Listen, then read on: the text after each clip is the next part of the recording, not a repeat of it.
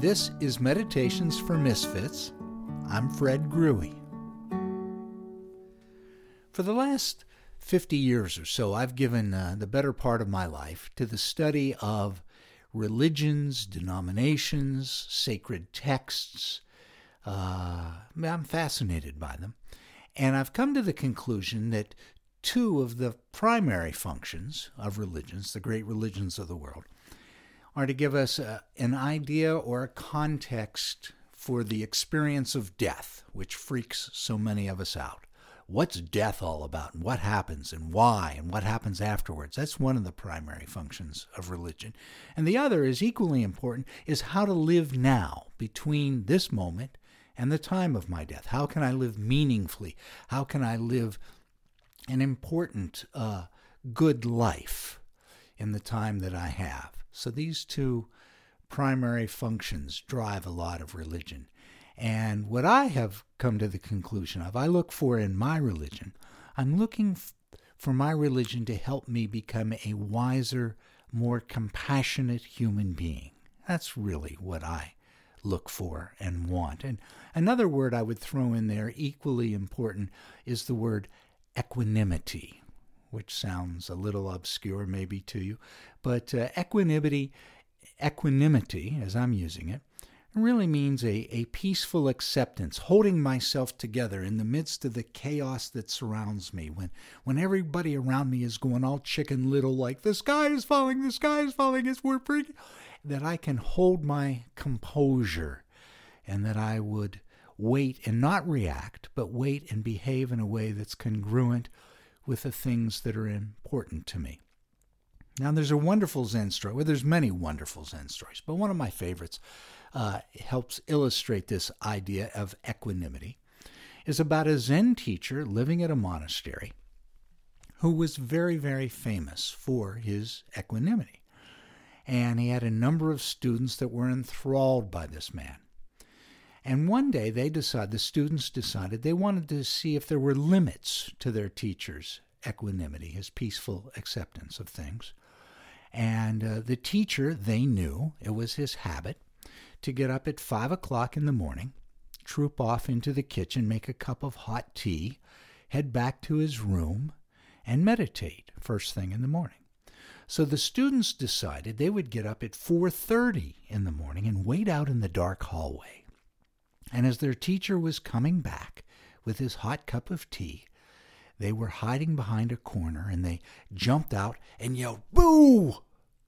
And the teacher didn't bat an eyelash, just continued purposefully walking slowly into his room, set his hot cup of tea down on a table, came back out into the hallway where the students were wide eyed looking at their master, and the master went, Ah!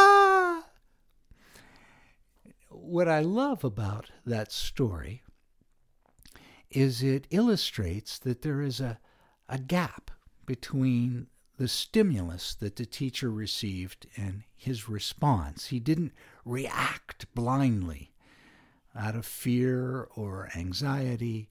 He held it together and demonstrated to his students that this gap between the stimulus and our response is very important and it's an opportunity to express whatever wisdom and, and compassion we've learned over the course of our life. Now, uh, the next thing that comes up is what do we mean by wisdom? Wisdom is one of those words that's incredibly hard to define or to describe. In fact, when I think of the word wisdom, it reminds me of the uh, 1964 Supreme court uh, case that came before Justice Potter Stewart. It was about hardcore pornography and what defines hardcore pornography. And Justice Stewart says, I don't know, but I know it when I see it. I think wisdom is somewhat like that. It's hard to describe, but I, I know it when I see it. I think compassionate wisdom eludes our defining because it's it's so difficult to codify. I mean, what is a compassionate, wise choice in one situation could be very oppressive in another. And so I I think wisdom and compassion, two of the things that I aspire to, uh, are difficult to describe, but I do think a couple of things about them. One is I think they come to us, and this is going to be kind of tough, but it, they come to us through what we suffer. The road to wisdom and compassion certainly goes through the valley of suffering. One of my favorite quotes is from the Greek playwright Aeschylus, who more than 2,800 years ago uh, created the genre tragedy with his play Agamemnon. And in that play, Aeschylus writes these incredibly beautiful and insightful words. He says, He who learns must suffer.